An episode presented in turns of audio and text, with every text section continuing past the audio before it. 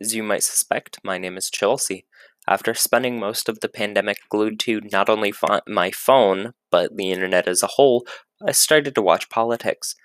Now, as someone with anxiety, getting in arguments about things, especially volatile and violent topics like the Trump administration, the response to the pandemic, etc., I found one of the most cathartic ways to express my ideas was to yell in my car with a similar minded friend.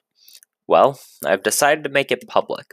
So, come join me periodically as I talk about prevalent issues and why they make me angry, or even happy.